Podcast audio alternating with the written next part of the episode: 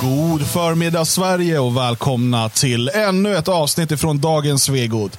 Det sista som någonsin kommer sändas i augusti 2022.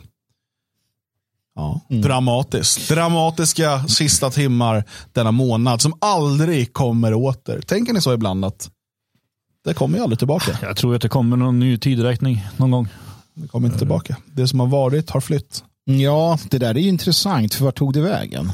Det är ju det. Vart tog tiden vägen? Platsen där vi var för fem sekunder sedan. Hur fungerar det i ry- rymdtidskontinuum? Jag är mer inne på min 40-årskris. Ja. att jag, jag börjar inse att eh, det kommer inte tillbaka. Nej, men det gör inte det. Ja, speciellt om man tittar på saker som händer. Vi tittade ju på lite uh, Hula Baloo på någon läktare här. Uh, och man fick de här tankarna från förr. Liksom, och så att man skulle inte orka med sånt där. Nej, nej man är för gammal. Ja. Eh, men eh, jag vet inte, jag tycker att det, det finns något uh, skönt och något tragiskt i att tiden inte kommer Alltså, tillbaka. du måste vältra dig i detta under en period nu. när du börjar närma dig 40 där. ja, det är ju bara två veckor kvar Ja, tills man har kommit två tredjedelar av livet. så är det ju. Så är det ju. Men jag, jag tror att Jag det, räknar inte med att leva längre än 60. det är bra. Nej. Jag, jag tycker att man ska se sitt liv i 20-årsperioder. 20, 40, 60, 80. Och sen är det bonus. Mm, ja, Och sen så kan man då tänka lite grann så här. Alltså första 20 då har du ingen koll. Andra 20 bör du ha mer koll. Eh, 20 efter det, alltså från 40 till 60, då ska du ha stenkoll och, och få gjort eh, det, det som du vill lämna efter dig. Du lägger grunden mellan 20 Det och beror ju 40. lite på vad det är också man vill lämna efter Nej, sig. rent man vill, intellektuellt. Ja, för att om man vill lämna efter sig en lyckad idrottskarriär så får man nog tänka på den innan. Jo, jo, men nu är det jag som pratar, inte någon Duplantis som står här. Nej. Ja. Nej, för då får man ju i sådana fall, om det är så, så är det ju tvärtom. Då får man ju göra det så. Men, men då får man ju vårda sitt arv då efteråt. Ja, just det. Ja, eller gå vidare med annat. Nej, men så, så, att, eh, så tänker jag. Så att, eh, 40 år till har du ju Dan, som du kan räkna med. Tycker man ska räkna med 80. Eller Ja. för, för 40 år och två veckor då. ja nej, jag, jag är inte så optimistisk. Jag har sett 80-åringar som är helt slut. Ja, Alltså- men också 90-åringar som är väldigt eh, pigga och... Men jag har inte varit schysst mot min kropp. Tänk på Kissinger till exempel. Han är 99 år gammal. Hur har han kunnat bli så Jo. gammal? Nu ska vi inte börja prata om Och de George. Soros. Nej, De är gamla. Nej, vi har redan gått igenom den här konspirationsteorin och jag vill inte göra det nu. Mm. Vi har andra konspirationsteorier att gå igenom idag. Har du skrivit dagbok? Nej, Det kommer du också ångra. Jag säger till min son att skriv dagbok. Ja. jag har skrivit dagbok, alltså Jo. när jag var barn. Alltså det är jävligt coolt att ha kvar sånt om man hade haft det. Foton och sånt där. Ja, ni som är lite yngre, om vi har någon som lyssnar överhuvudtaget, gör det. Det är rätt kul att spara. Jag har typ ingenting. Jag har minnen varav alla är förfalskade. Ja, Minnen kan man inte lita på. Nej, nej, nej, nej, absolut inte. De framställer mig i jävligt goddagar varje gång. Jo, men det är så, bara, alla beslut man tog var ju genialiska. Ja, ja. Sen bara, varför blev det inte bra då? Nej, för det var någon annans fel säkert. Ja, ja, såklart.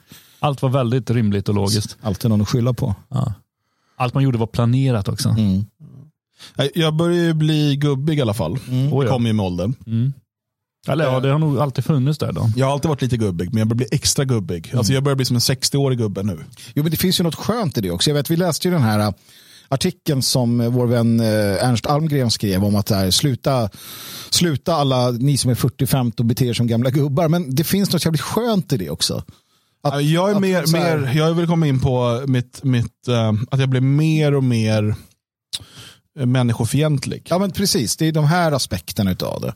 Oj, ja, där har jag ju varit jämn. Ja. Jo, det har du ju. Tänk om du kommer ut som äh, människovän här vad det lider. Ja, galet. Man kommer minnas mig så småningom som filantrop. Den stora humanisten. Men det finns väl någonting om att män blir eh, trevligare med åldern och kvinnor blir elakare. Ja, tills de blir så här riktigt gubbdementa och börjar så här nypa folk, i, slå folk med käppar och nypa dem på rumpan. Och så. Ja. Men jag, ju, jag, jag slits ju mellan två världar. Mm. Den ena är den här att jag tycker det är bra med yttrandefrihet och teknisk utveckling och sådana här saker. Ehm, Det andra är att jag tycker att nästan ingen borde få ha internet. Ja, Och, och, eh, jag vet att ni tydligen pratade om, om eh, det här igår, men den här eh, Anne Frank syrra på Twitter, eh, Fame Frank, eh, eller Fame Frank, eh, som ju inte förstår ironi, inte Mm. ens när det är det mest uppenbara. Och det är ju en sak. Mm. Det är en, en idiot. Mm. En idiot får man ha i varje land. Ja, ja, Oftast blir de statsminister. I varje stad skulle jag Ja. säga att man får ha. I by, alltså en, en, byns idiot är ju ändå ett, ett begrepp. Va? Ja. Men, men det är den här personen då som, när jag i samband med att eh, Magdalena Andersson var ute med det här med att det är precis som nazisterna, att eh, Sverigedemokraterna gör reklam på tåg. Mm. Eh, för att nazisterna använde tåg för att köra till Auschwitz. Mm. Ehm, Det är ju precis samma. Ja, det är precis samma. Och då skrev jag tips till eh, Sveriges eh, statsminister. Sverigedemokraterna har en logotyp, det hade nazisterna också. Mm. Och, och eh, Anne Frank syrra eh, tycker att eh, det här är, jag tror, alltså jag vet inte, kan man heta Frank annars? Ja, Frank Andersson känner man ju till. Fast det var förnamn. Ja. Det håller, du kan- spräckte alltså inte min teori. Nej. fanns en SS-officer som heter Frank i efternamn. Ja, säkert. Jag har ingen aning. Jag, jag bara tänker, jag måste bara bryta in Hade han vindsvåning? Ja, han, hade, han hyrde ut den. Jag tror att hon måste vara väldigt gammal om hon skulle vara just Anne Franks syrra. Ja, Okej, förlåt, Fame Frank. Men, jo, men ni pratade om det igår. Ja, ja. Och, och, eh, hon eller han där skriver, jag, jag utgår från att det är en hon. Det var galet var det. Ja. Men det är inte den enda galna. För det som jag gör då det är att jag tar en skärmdump på det här Mm. Och skriver alla borde inte få ha Twitter. För att uppenbarligen klarar personen inte av. För så om jag läser någonting som jag undrar, är det här seriöst eller är det ett skämt? håller jag käften. Ja, det första jag gör är att gå in och kolla profilen på den personen. Mm. För att förstå om det här, kan den här personen verkligen mena det? Går jag in på profilen så är det en miljöpartist som säger det, ja men då kanske det, är- att, att det är så den här säger. Och så gör man lite research och försöker förstå kontexten. Men det finns ju någonting som eh, inom internetvärlden kallas för reply guy. Folk som ska svara på allting. Utan att göra någonting, eh, någon typ av research först. De ska ha en åsikt om allt. De fäktar vilt omkring Ja. sig. Eh, Jag brukar kalla dem för, för kommentatorskobror. De ska, de, de, ska, de ska kommentera på allt. Och Det spelar ingen roll om de liksom har de, de kan bara läst, om man delar en nyhet så har de bara läst rubriken. Vi har gjort några sådana tester genom åren där vi har, en rubrik som inte alls egentligen passar ihop med slutsatsen i artikeln. Och då är det kul. Och det är nästan, alltså, och det kan ju bero på att vi når de människorna. Men i stort sett verkar det bara vara sd som håller på så här. Alltså, jag måste bara bryta in här. För Alltså det är det jag har märkt i alla fall. En sak jag eh, noterar, att jag kanske håller på att bli han. För att allt oftare dyker upp på Twitter, när jag ska posta någonting så här, hej, vill du läsa artikeln innan du postar? Så bara, radera allt. Det är vad jag gör då. Ja. Mm. Ja, nej men och, och när jag lägger upp det här, eh, den här skärmdumpen här då, så kommer det ju en massa svar. Mm. Eh, bland annat då, och, och det blir ännu värre då, för då, då har jag alltså en skärmdump där jag skriver alla borde inte få ha Twitter. Ännu mer uppenbart då att den här personen inte fattar någonting. Mm. Då är det folk som läser skärmdumpen och fortsätter hata på mig för att jag tycker att SD är nazister för att de har en logotyp. Ja. ja. Alltså då, då, då fortfarande måste man inte- vara dubbeldum i huvudet. För det är en sak att inte förstå ironin i första, men när jag dessutom tar en skärmdump och säger att vissa borde inte få ha internet, vilket återigen bara då implicerar, för de fattar inte Mm. liksom ironin. Ehm, och, Fast, fast du då? Ja, Ja, och då är det liksom, ja, vi hade någon där, någon, någon sverigedemokratisk eh, kandidat till kommunfullmäktige som säger, ja, typ du då eller? Mm. Du borde inte få internet. Ja. Och sen, sen kommer, eh, Fast det är en sån här lite rolig grej som man egentligen kan skriva oavsett. Så fort någon bara påtalar att... Magnus här, Magge63, Mm. skriver Sossarna har en, alltså logotyp. Ja. Det, det är alltså inte vad inlägget handlar om. För det är på skärmdumpen. riktigt där vi har hamnat nu. Sossarna har den, det hade Stalin också. Glöm inte att Stalin mördade fler människor än vad nazisterna gjorde. Ah, han gjorde om ditt argument där. Smart. Smart. Hur kändes den då? Burn. Vart det Ja, trippeldump Captain där? Morgan, det är helt sant. Vi får hoppas de stänger ner ditt konto. Ja. Men på riktigt så sitter folk och argumenterar utifrån idén om logotyp, eh, alltså en, en Jo, generisk och den här Fame Frank, det här tog inte ni upp igår. För att eh, den här personen skrev också på sin egen, alltså ett eget inlägg, inte något svar till mig, utan bara skrev så här. Ja. Diskutera med en, med en snubbe som inte kan rösta på SD, för SD har en logo. Alla partier har en logo, alla Mm. företag har en logo, men nazisterna hade också en logo. Så alla logos är nazistiska. Fattar ni vilka efterblivna människor det finns i landet som tänker så? Hon tog lite din grej och bara, kolla den här efterblivna snubben. Ja, men alltså, hur kan någon se de här människorna på Twitter och tycka att allmän rösträtt är en god idé? Hur kan man tycka det? Hur kan man tycka att de här människorna ska få ha internet? Jag slets ju fram och Alltså, tillbaka. de klarar inte av, nej, men de, här, de här ska behöva internetkörkort. Ja. Här klarar inte av att läsa grundläggande läsförståelse. Nej, jag tänkte ju, jag hade väldigt svårt där att komma fram till om det var hon som drev egentligen.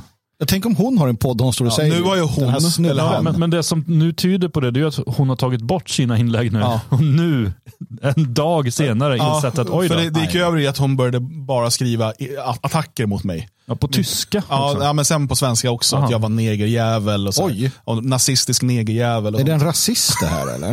det, var, ja, det var mycket underligt. Men jag tänker någonstans, Men nu att, har eh, hon eller han tagit bort alla sina. jag tänker någonstans att äh, får vi inte, inte vi tre, för vi hoppade aldrig på det tåget, men jag minns för ett antal år sedan och det var ju framförallt den här äh, alternativa högern, alt-right-rörelsen. De gjorde ju en stor grej av att man skulle ha beväpnad autism. Det bästa som finns det är autister. Och jag tänker, men jag låt tror oss inte det här säga- är autister. Ja, men låt oss säga att det är det. Att det, det kan ju finnas det att man inte förstår ironi. Och så. Jag tycker att det finns en, antingen är det väldigt många som inte förstår ironi av andra skäl eller så är det väldigt många autistiskt lagda på det sättet att de inte förstår ironi. För det här stöter man på ofta. Är inte, är det, är inte det här då drömsamhället för allt, allt högen? Ja. Alltså hur tänkte man där? Alltså, ja, men det här är en bra nej, men idé. vi, alltså Jag tror att vi har, bland nationella har vi en överrepresentation av autister. Eh, och det, det, det är inte så, så konstigt egentligen. Eh, och det är många som svarar när jag la ut det här att så här, för jag har ju massa autismdiagnoser och bla bla bla, men jag fattar ju det här. Hur skadad är den här människan? Men jag tror alltså, Kanske den mest beväpnade till, till den här människans försvar så befinner vi oss i en väldigt aggressiv valrörelse där, där det är liksom jävligt mycket konstiga argument som går på högtryck. Eh, Jag menar bara att Magdalena Andersson, hennes grej som du drev med, är ju i princip lika dum. Ja, de har tågdöden nazisterna Jo, jo också. men, men gör din research innan du svarar. Det, alltså, problemet är ju inte att man läser någonting och först missuppfattar det, för det gör vi alla ibland. Men innan du trycker på svara och börjar skriva oförskämdheter, gör lite jävla research eller sätt dig ner och håll käften. Ja, men hur tråkig hade inte Twitter varit då? Ja, men det är mening, alltså, varför tror människor att de måste ha en åsikt om allting utan att behöva göra någon typ av research om det? Alltså, det här är ju alla argument mot allmän rösträtt. Liksom. För att, hu- hur ska den här människan kunna göra, fatta ett informerat val i, i valbåset?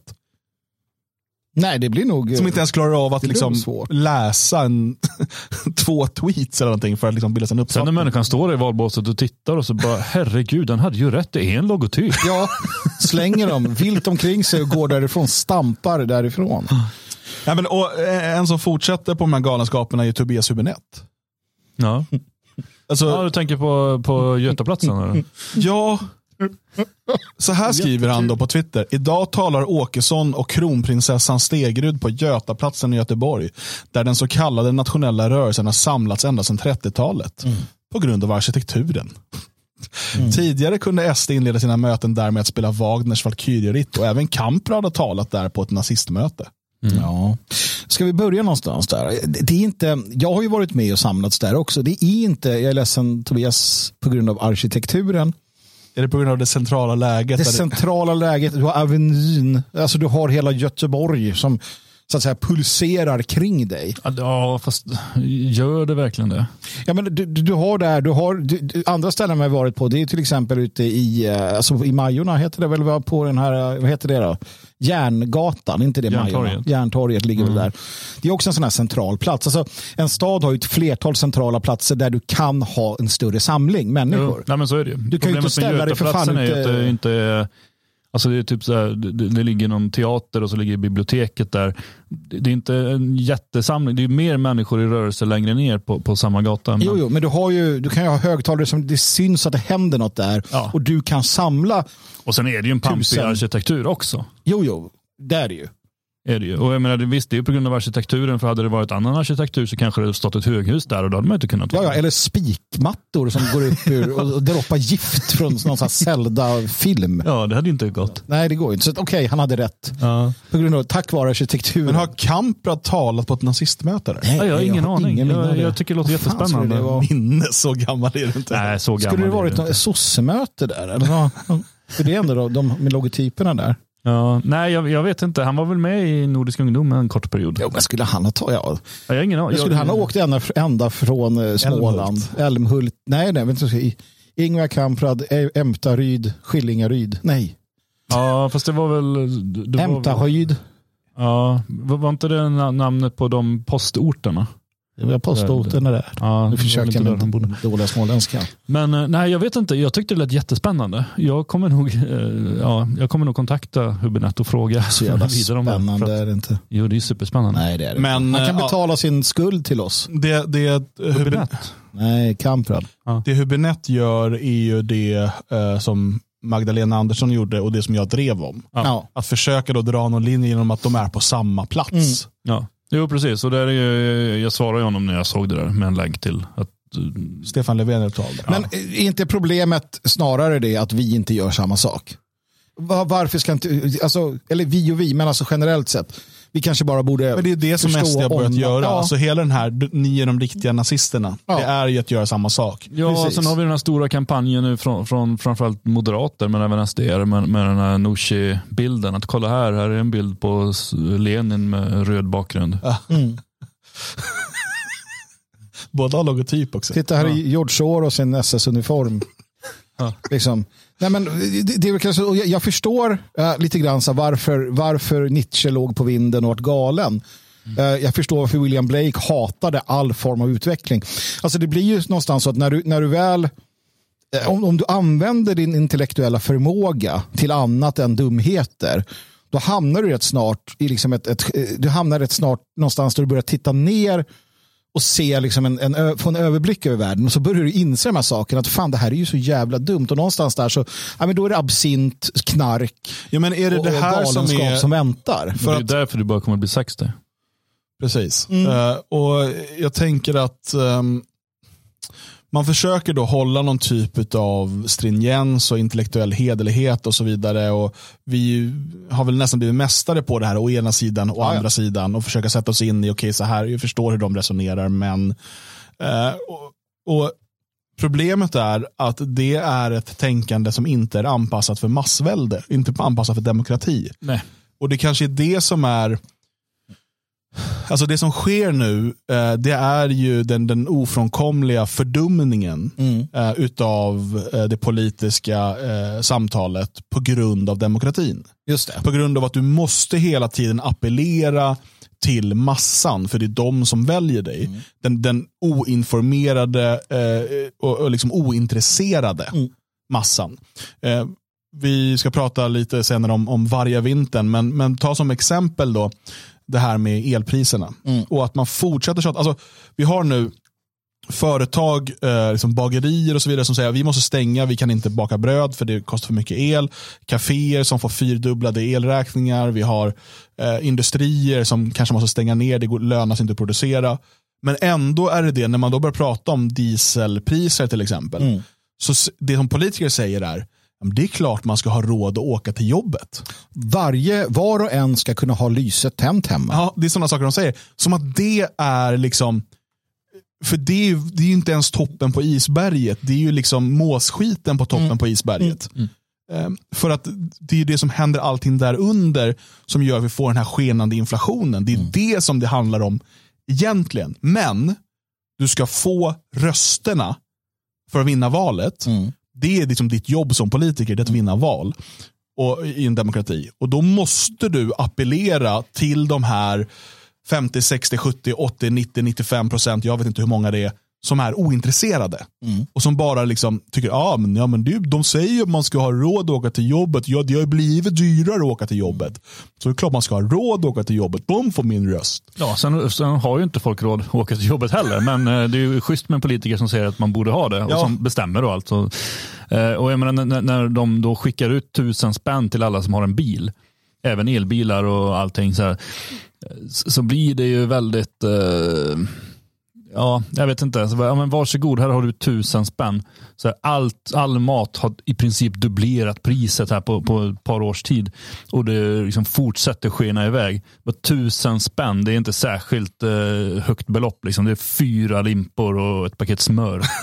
Ja, men, och, och det löser ju inte problemet i produktionsledet. Nej, för att det fortsätter ju bara bli dyrare och dyrare. Det är ju inte så att eh, fabrikerna bara, men fantastiskt nu att privatpersonerna fick tusen spänn som ersättning. Eller att vi, de skickar tillbaka lite pengar för elräkningarna Ja, och- till privatpersoner. Medan det liksom kostar eh, 40 000 att bara liksom ha el till, till den här jävla pizzaugnen. Dessutom, eh, tvärtom blir det ju som, som vi såg i, vi ser i USA med de här relief packages, där man betalar ut 2000 dollar till varenda medborgare vad det nu var, eh, efter eh, coronanedstängningarna.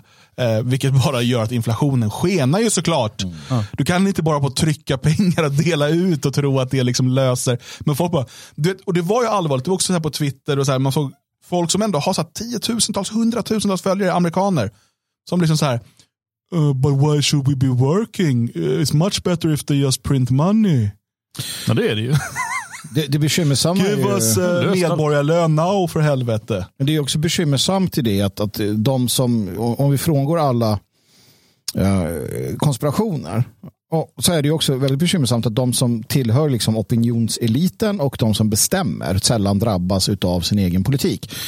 Um, hade de haft bara det bästa i åtanke fortfarande så hade det ju fortfarande varit så att de kan äta, äga, eh, åka bil och vad du nu vill. Och samma sak, jag, jag såg till exempel hur en sån innerstads eh, vänster en människa som Loan Sundman skriver på Twitter, jag har just betalat elräkningen, kostade 600 spänn. Det tror jag att jag har råd med. Så sitter det ett helt segment av Sveriges befolkning som har det ganska bra, de bor i lägenheten, de bor i städer eh, och, och kan inte där förstå att det här bageriet de köper sitt jävla surdegsbröd på, det, de fattar inte kopplingen. Loan Sundman fattar inte att det bageriet hon köper sin surdegslimpa de får dubbelt så hög elräkning. Så den där surdegslimpan den blir snart jävligt sur och degig. Uh, men, men man gör inte den kopplingen för att man själv har det bra. Och då kan du fortsätta med den här politiken. Problematiken ligger ju i att folket då, uh, och det kommer vi att se i Blekinge, i Skåne, uh, där man nu säger att ni ska ha 50 000 i buffert. Har du en villa i, i, i elområde 4, alltså små, delar av små, Småland, Blekinge, vad heter det, där Skåneland, hela där, då ska du ha 40-50 000 i buffert. Då borde man ju tänka att vi kommer få se en enorm eh, Alltså en majoritet ifrån Skåne som vägrar ta del i det här eh, politiska spelet. Men de kommer rösta på sossarna. De kommer rösta på Centerpartiet. De kommer rösta i princip som vanligt några extra på SD. Så att det är också så att de får ju precis det de vill ha. Och efter, så länge vi inte gör någonting mer än att så här gnälla lite så kommer det ju bara fortsätta. Nu gick du väldigt mycket före i, i planen här. Det där, jag, jag, nu blir jag förvirrad. Ja, det är ingen fara, vi kommer återkomma till de här uh, talking pointsen. Men det är för att summera hela idén här, eller hela, hela problematiken. Det är lite svårt att gå tillbaka till det vi skulle prata om nu. Nej, nej, men jag tycker, att, jag tycker att det är inga problem alls. Utan hoppa tillbaka lite så går vi vidare sen. Var inte så autistisk. Nej, precis. Sluta. Ja. Ja, eh, vi ska prata om eh, den, den kommande vargavintern och, och problemen vi står inför där och vad som ligger bakom och så vidare lite senare i programmet. Jag tänker att vi eh, behöver liksom bygga upp till det. Nu har vi, ja. Eh, Men eh, vi eh, har till exempel då det som du skrev om, om igår, eh, Magnus, på svegot.se. Det är positiva nyheter i sammanhanget. Eh, om den, den imploderande eh, socialdemokratin. Där eh, vi ser hur, hur liksom, det- här korthuset håller på att- ramla samman. Det är små, små, det är bara några få kort som ramlar just nu. Men vi vet att det där sen då brukar liksom, följas av att allting rasar ihop. Eh, och Det vi pratar om då är ju Saida Hussein Moge eh, från Göteborg, somalier. Det är alltså ett riktigt namn, det är inget så artistnamn eller så Nej. skojgrej. Utan. Hon är alltså spåtant, terrorist och allmoge. Nej. Nej, det är hon ju inte. Saida Ja, Hussein Moge. Ja, ehm, sant. sant. Allmoge. hon var inte nöjd med eh, Magdalena Anderssons tal om Somalitown. Nej. Nej. Och det är ju intressant för att eh, hon är då företrätt socialdemokratin kan man tro. Som ju har idén, eh, åtminstone nominellt, att alla ska blandas. det har ju aldrig varit hennes idé naturligtvis. Hon är ju somalier och stolt över det. Eh, Och det är upp till henne. Saken är den att det som händer nu, och det- jag tycker det är fascinerande, för det vi ser är hur de som gör uppror, eh, eller så här, de som, de som kommer, kanske till och med de som kommer att vara fackelbärare i en så här eh, generell eh, det, är inte, det är inte svenskar, utan det är alltså invandrare som har kommit till Sverige som kommer ta eh, ta den här, delvis i alla fall, facklan mot centralmakten, mot eh, staten, mot sosseriet. Kanske mer än svenskar, för svenskar är rätt nöjda som vi ser. De är, de är nöjda, hyfsat, hyfsat nöjda. Om man tittar liksom populationsmässigt och sådär. Uh, hon är ju inte nöjd och hon säger det, hon går ut öppet här. Hon, hon står på plats 10 till, till listan till uh, att kunna hamna i, i uh, riksdagen, förvisso då i, i Västra Götaland, men det är en ganska stor region. Och hon har liksom harvat länge för det här. Men hon verkar inte tänka att det här är en, en chans till karriär. Utan hon verkar tänka att för fan, nu pissar ni på mitt folk. Och då går jag ut och säger det. Att sossarna är rasister, sossarna har blivit helt jävla då- dåliga. Och jag som svensk somalier eller vad hon kallar sig kan inte stå för det här längre. De är rasister och jag hoppar av. Jag vill inte, rösta inte på mig, rösta inte på det här partiet. Eh, för att eh, nu, nu har det liksom gått för långt. Hon säger att sossarnas politik nu på senare tid har liksom vridits på ett sätt som gör att hon inte kan stå för det. Eh, och frågan är om inte fler av de här, jag menar partiet Nyans är en del av det här uppvaknandet från den stora invandrarbefolkningen att vänta nu, vi behöver ju inte de här jävla eh, etablerade partierna längre. Vi är så pass många så att vi kan ju fan köra själva. Ja, när det blir spännande att se om de, eh, om de kommer dra några större mängder röster. Eh, För att det är ju trots allt så att eh, den här kvinnan, eh, visst hon är ett tecken i tiden och det finns fler. Men eh, det finns ju också de som fortsätter infiltrera eh, partierna Ja, och, och dra röster till sig själva. Eh, Så, så att det blir spännande att se om Nyans blir det nya som drar invandrarrösterna eller om de blir uppsplittrade på olika partier där, där de tar sig in. Jag tror inte att Nyans eh, blir de. De, de, kanske är lite för gråvargarna, lite för turknationalistiska i, i grunden. Men, men däremot så är det tecken i tiden som du säger. Jag tror att det här kommer ju ta tid. Uh, men det vi ser är ju precis som, återigen, vi går tillbaka till när man var liten. Kommer ni ihåg de här multietniska, multikriminella gängen vi stötte på? Det var svarta, det var araber, det var allt möjligt. Några var kristna säkert i grunden och några var muslimer. Jag vet inte hur de ser ut idag, om de finns på samma sätt. Lite beroende på vart man är, men så fort det kom liksom fler araber eller fler kurder eller fler negrer, svarta heter det ju, då blev ju gängen etniska. Ja, och de dessutom multietniska. har ju idag eh, ännu mer, ehm, alltså de afrikanska gängen Mm. har ju eh, eh, på ännu liksom, molekylärare nivå nu med liksom gambianska gäng och liksom Precis. sådär. Och det här blir lite av en räddning för oss i det att, att eh, främlingar som kommer hit, de delar ju upp sig också. Så det är inte svenskar mot invandrare. Eh, Den, den världsbilden. Nej, liksom men jag tror att man kommer kunna, precis som de här invandrargängen när vi var unga som var då blandade, eh, Mm. där deras identitet framförallt var att de inte var svenskar. Mm. Där, så där kommer man nog kunna organisera sig politiskt ett tag också. Ja, absolut. För man har liksom gemensamma intressen och man identifierar sig som, som en förtryckt, rasifierad del av befolkningen. Mm. Ja, i viss mån i alla fall. Sen kommer det ju vara enorma konflikter också. Det, det kommer alltid vara liksom de som säger att vi kan inte rösta på, på dem för deras partiledare är shia-muslim. Det går inte. Nej, och har ni sett från Europa? Jag tycker det är intressant generellt sett. Det, det är sällan jag ser upplopp eller sådana här stora, eh, stora liksom, um, fighter på gatorna mellan så här, eh, vita och någon form av utlänningar. Utan det är oftast utlänningar mot varandra. Ja. I Marseille eller i, i liksom, eh, Eller mot polisen. Ja, eller mot det som de polisen. uppfattar som staten. Precis, de vita sitter på sidlinjen lite grann och är livrädda för tillfället. Och det där är ju också en, en- en, del i det förändrade Europa såklart. En annan sak som vi noterar i sammanhanget här, i sambandet som jag tar upp i artikeln. Och det här tyckte jag blev ännu mer spännande när jag läste. Det är ju den här imamen och kulturskribenten, äh, debattören, samhällsdebattören äh, Kashif Virk som skriver under rubriken De måste sluta med sådana här namn. Han, han skriver under rubriken Finns SD-förslag jag som muslim kan stå bakom? Det här är en, en, en eh, ja, jag vet inte om det är en lyft hatten, blinkning, en, en sån här inbjudan eller en sån här, lyssna nu SD, här har ni en väg framåt. Och, och det kan tyckas helt, helt absurt att SD skulle hitta väljare som är liksom muslimer troende med tanke på allt. Men jag ser inte alls det som, som eh, jag tror att det i är tåg, framtiden. nej, jag tror det tåget har gått för SD.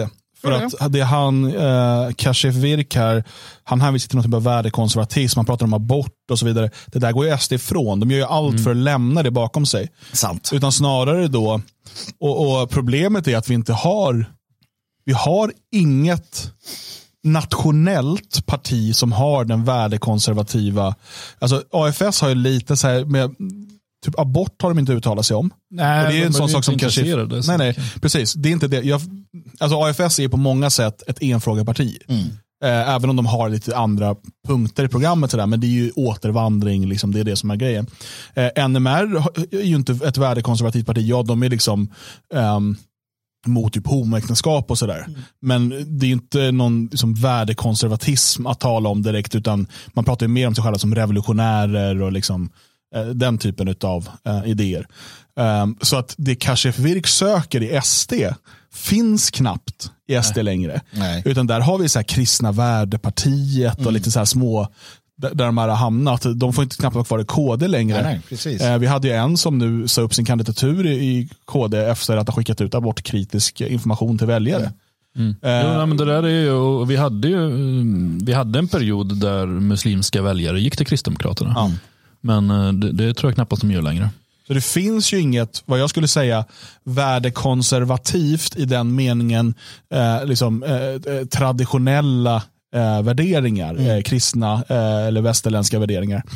Eh, det finns inget sånt parti idag. Alltså, SD vill ju gå i Pride. SD vill, det är klart, alltså, SD är ju, man brukar ju säga det att konservativa är liksom efterblivna liberaler. Eh, eller efterblivna progressiva. För att de ligger 10-20 år efter. Och det är ju det som sker med SD. Ja, absolut, nu är de inte för att byta kön på barn. Men ge det 10-20 år och de kommer vara där också. Tyvärr. Ja, de följer ju så vi, ja, och det är så vi dessutom har sett det är så vi har sett SD utvecklas i värderingsfrågor. Eh, Men, men det blir också, för du var inne på det Björn, det här med att eh, många eh, invandrare fortsatt då infiltrerar eller ja, använder de maktpartier som finns. Eh, Centerpartiet och Miljöpartiet och allt vad de nu heter. Eh, jag tror också att här ser vi någonting som kommer ändras med tiden. Jag, jag tror att man måste förstå att mm, att, att muslimer som kommer till Sverige, de, de är inte nödvändigtvis eh, sådana som så här, ah, jag måste ingå i den här kabalen för att nu ska vi erövra mark och nu väljer jag Centerpartiet och så, utan, utan det finns också ett stort mått av att, men vänta nu, vi har en, alltså, islam är en politisk, eh, politisk religiös ideologi. Och, och man känner att, nej men vad fan, jag kan inte bara gå in i, i Miljöpartiet som är som de är. För att jag har ju en, en tro, Allah och så vidare hit och dit. Alltså det finns de aspekterna också, lika lite som kristna eller andra kan ha den. Man ska inte, man ta- ska inte tillskriva muslimer för mycket uh, tjuv och rackarspel på det sättet. Sen finns det klanstrukturer och sådär, absolut. Men jag tror att, att behovet för den muslimska, än så länge då minoriteten i Sverige, att hitta politiska uttryck som ligger mer i linje Eh, med sin religion, det ökar. Eh, och, och om inte finns andra, och där hade de varit beredda att kunna hitta den här typen av värdekonservativa eh, samarbeten. Men i brist på det så kommer de ju söka sig till sina egna naturligtvis. Men jag tycker det är intressant att det kommer ut en sån, ett sånt resonemang i, i Expressen i slutskedet av valrörelsen där en muslim då säger att ja, men jag håller med väldigt mycket men, men det här hatet mot ja, min religion det kan jag inte köpa. Um, för det är sånt som vi har sagt tidigare. Och, och sånt som jag vet Chang Frick eh, gick igång på det när jag sa att vi, vi som konservativ eller värdekonservativ traditionell nationalist så kan du hitta många beröringspunkter med talibanstyret i Afghanistan. Um, Alltså, kan man verkligen det? Det där är ju en mem, det där är ett skämt. Helt ärligt. jo men det är klart att det är det. Det finns ju väldigt lite vi har gemensamt med talibanerna. Självfallet. Och de har Det inte svarat på mina propåer heller. Med, Det är skägg. Ja, det är det att de gillar radiobilar. Ja, och, och skägg och sen att de ser lite lite lätt förvirrade ut på gym. men jag, jag tror att vi måste, eh, med uppenbarligen som folk, eftersom folk på samma. Twitter har svårt att förstå Ja. uppenbar satir. Så ibland måste man stanna upp och bara säga så här att, för det finns ju den här, och, och, och, det här med vit sharia och så vidare och det här memandet och skojandet och sådär som jag kan tycka är kul. Mm. Men det är uppenbart, dels finns det folk som inte fattar det och blir arga. Jo. Dels finns det de som tar det på allvar Och och, det väl det- tror att det är på riktigt. Och så bara, ja det är så, vi är ju som muslimerna, vi är ju likadana. Vi har fan haft människor i vår närhet som så här, ja, skaffa en tjej och som så här, ja, hon ska inte få gå ut och hon ska Nej. vara i köket och hon ska Ja. inte göra det. Helt ärligt, tror du att det här är så liksom, nordiska män har betett sig? Ja, det ska ska- sig? ska- Väldigt osunt. Ska jag åka och släppa ut henne nu? Ja, jag tycker det Björn. Vi har pratat om det här och du verkar alltid gravitera tillbaka till att du inte förstår. Nej, men, och det är väldigt osunt och det är skrämmande. För det är återigen den här dumma idén om att man som eh, att man går ut, går, utgår från sig själv. Att, att, man kan, eh, att, man, att man förstår det här. Man, man, man glömmer bort att många gör inte det. Och det har ju gjort att det har blivit en olycklig. Nu har det börjat gå tillbaka jag en hel del, tack och lov. Men det var en period som var väldigt olustig med just, eh, med just hela den där biten du är inne på. Ja, men det, fann, det fanns ju en period till och med under eh, nordisk.nu-eran där när, när några konverterade till islam. Ja, ja, Så långt precis. gick det. Ja, jo. Ehm, det, har vi ju, det har vi sett. Och det är sånt som vi kommer få se mer av också i brist på uh, vettiga alternativ, eh, tror jag. ehm, faktiskt. Jo, nej, så, så är det med största sannolikhet. Men jag, jag tänker att det, det kan vara viktigt att påpeka att vi har väldigt lite gemensamt med talibanerna. Ja, det Jag, kan alltså, jag tror faktiskt att vi måste påpeka Ja. det. För att nu har vi skämt om det här några gånger.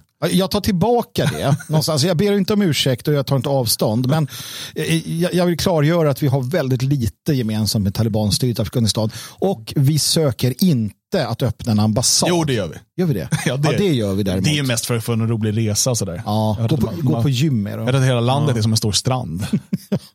att det finns inget vatten bara. Men, Sopig strand. ja precis, jävligt dålig strand. Also known as öken. Ja. Men det finns sand i alla fall. Så att, Eh, så det.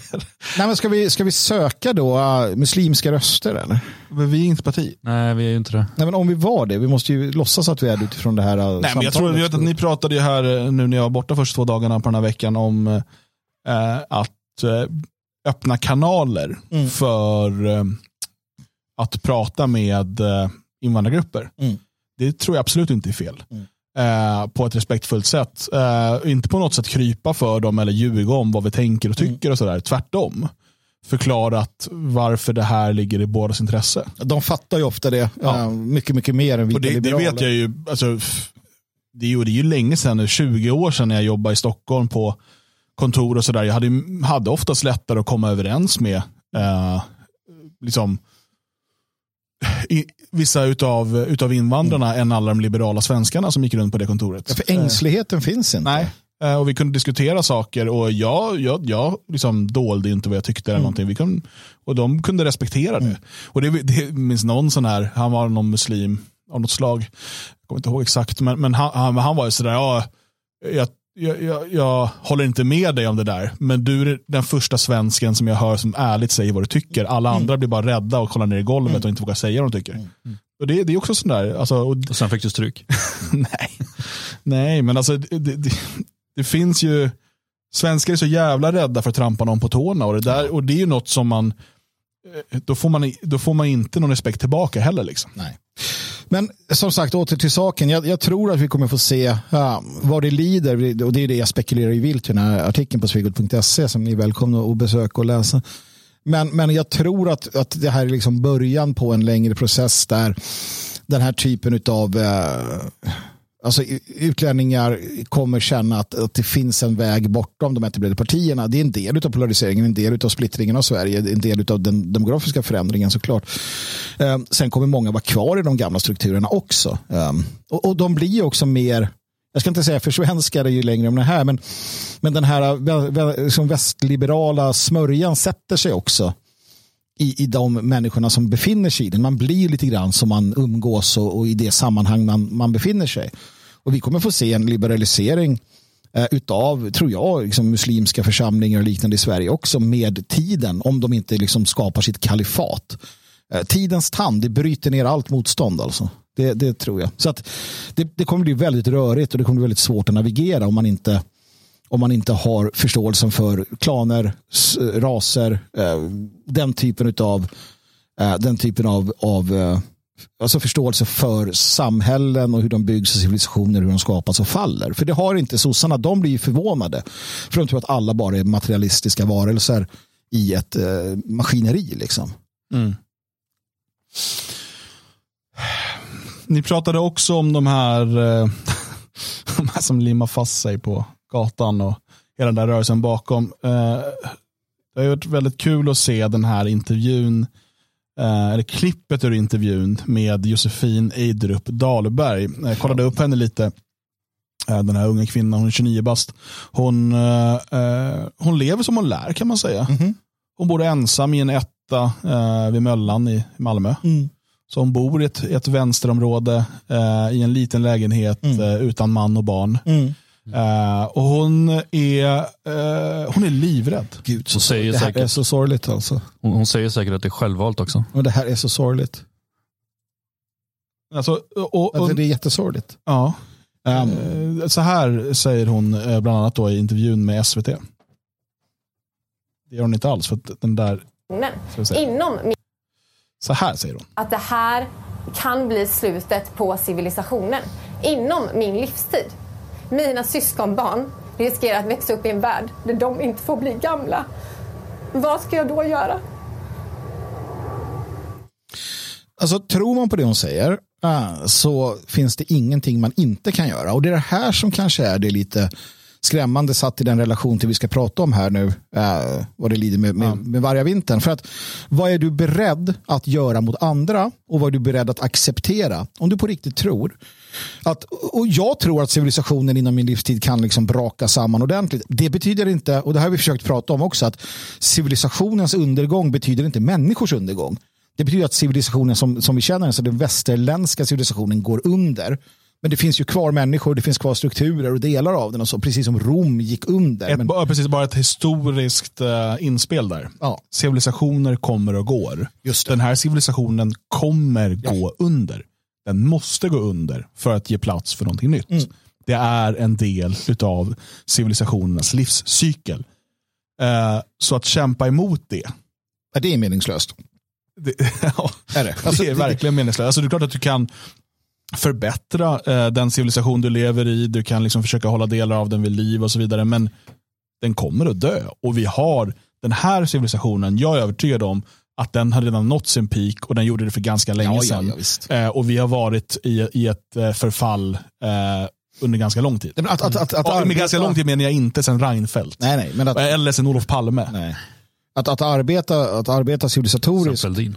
Och skapa bättre omständigheter. Det handlar ju bara om att lägga grunden för en bättre, en bättre start när man väl går in i det nya. De här överlappar varandra. Det hon menar det, det, är att hon, det är ett existentiellt hot mot mänskligheten inom hennes generation där alla människor kan dö på grund av, eller skulle vissa säga tack vare, eh, global uppvärmning. Och hon menar allvar, man ser det på henne. Hon är på riktigt livrädd. Ja, och det är inte, hon är inte ensam. Och då är frågan, vad är de här människorna beredda att göra? Eh, ganska många av dem. Eh, betydligt fler än, än liksom många andra intressegrupper i det här samhället. Men vad vi har att göra med är ju en, en religiös inställning, en domedagssekt. Ja. Eh, och de är livsfarliga. Ja. Och de ska absolut inte ges politiskt inflytande. Nej. Eh, det påminner ju om vissa sådana här, uh, dels domedagssekter, men om man skulle, ta, man skulle kunna ta en jämförelse också med till exempel eh, Jehovas vittnen. Eh, som liksom, ja, men det är det enda sättet som du kan sen eh, få komma till himmelriket är via dem och deras, ja, den den är väl den är väl full redan, eller har de fått nya Ja, platser? alltså 144 000 är full tror jag. Men, men, du, men hur som helst, det jag menar är planeten den här jorden. idén om att de måste De är, de är mer balanserade Precis, än, för än de, de menar så att du måste ändå komma till oss. Alltså, Ja, visst, ja, de går ut och missionerar och så Ja, ja. och rekryterar. Men det jag menar är att du, de måste liksom, det måste ändå vara ditt val. Här är ju att de här människorna vill ju, för hon säger, men vad ska jag då göra? För att varför skulle jag inte kunna stoppa en ambulans som är på väg att rädda livet på någon? Om det ändå är för att rädda, det blir det här, Ja, ja. om du dödar en för att rädda hundra, är det inte värt det då? Liksom? Men jag fattar fortfarande inte riktigt hur man räddar världen genom att det står tusentals bilar och Ja, tomgångskör. du, du, eh, du eh, missar någonting här, eh, något fundamentalt.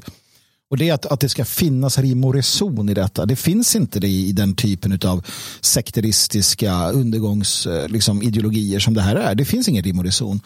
Um, utan, utan allt är panikdrivet. Tänk att du vaknar på morgonen och har panik över att jorden håller på att gå under.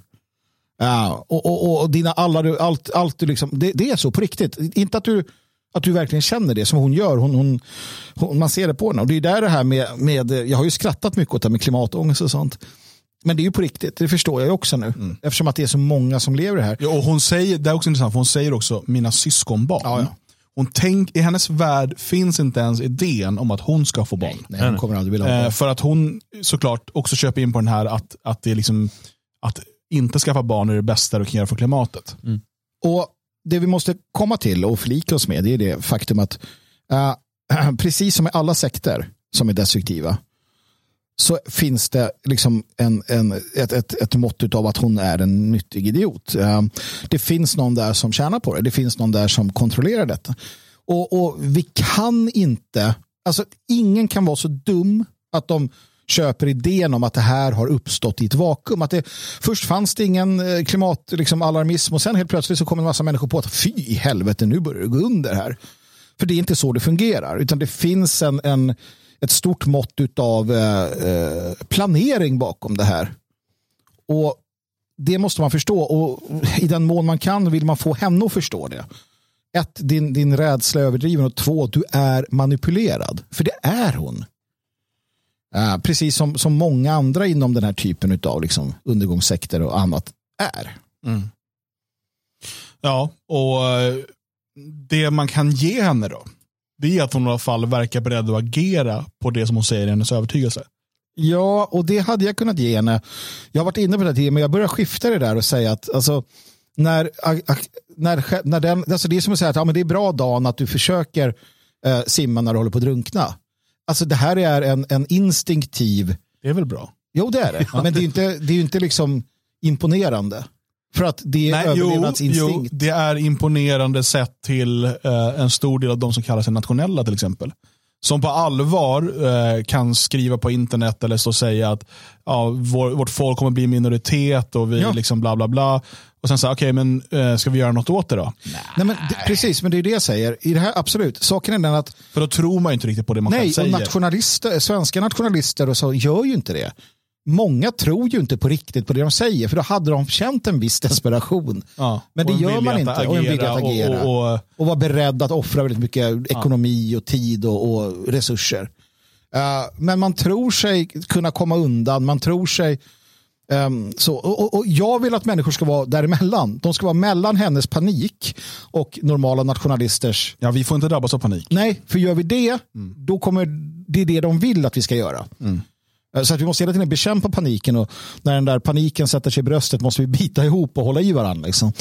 Um, för de här kommer bränna ut sig själva också, men det här är bara ett led i en del av en eh, stor omställning av världen. Och hon är en, en schackpjäs, en, ett spe, en spelpjäs.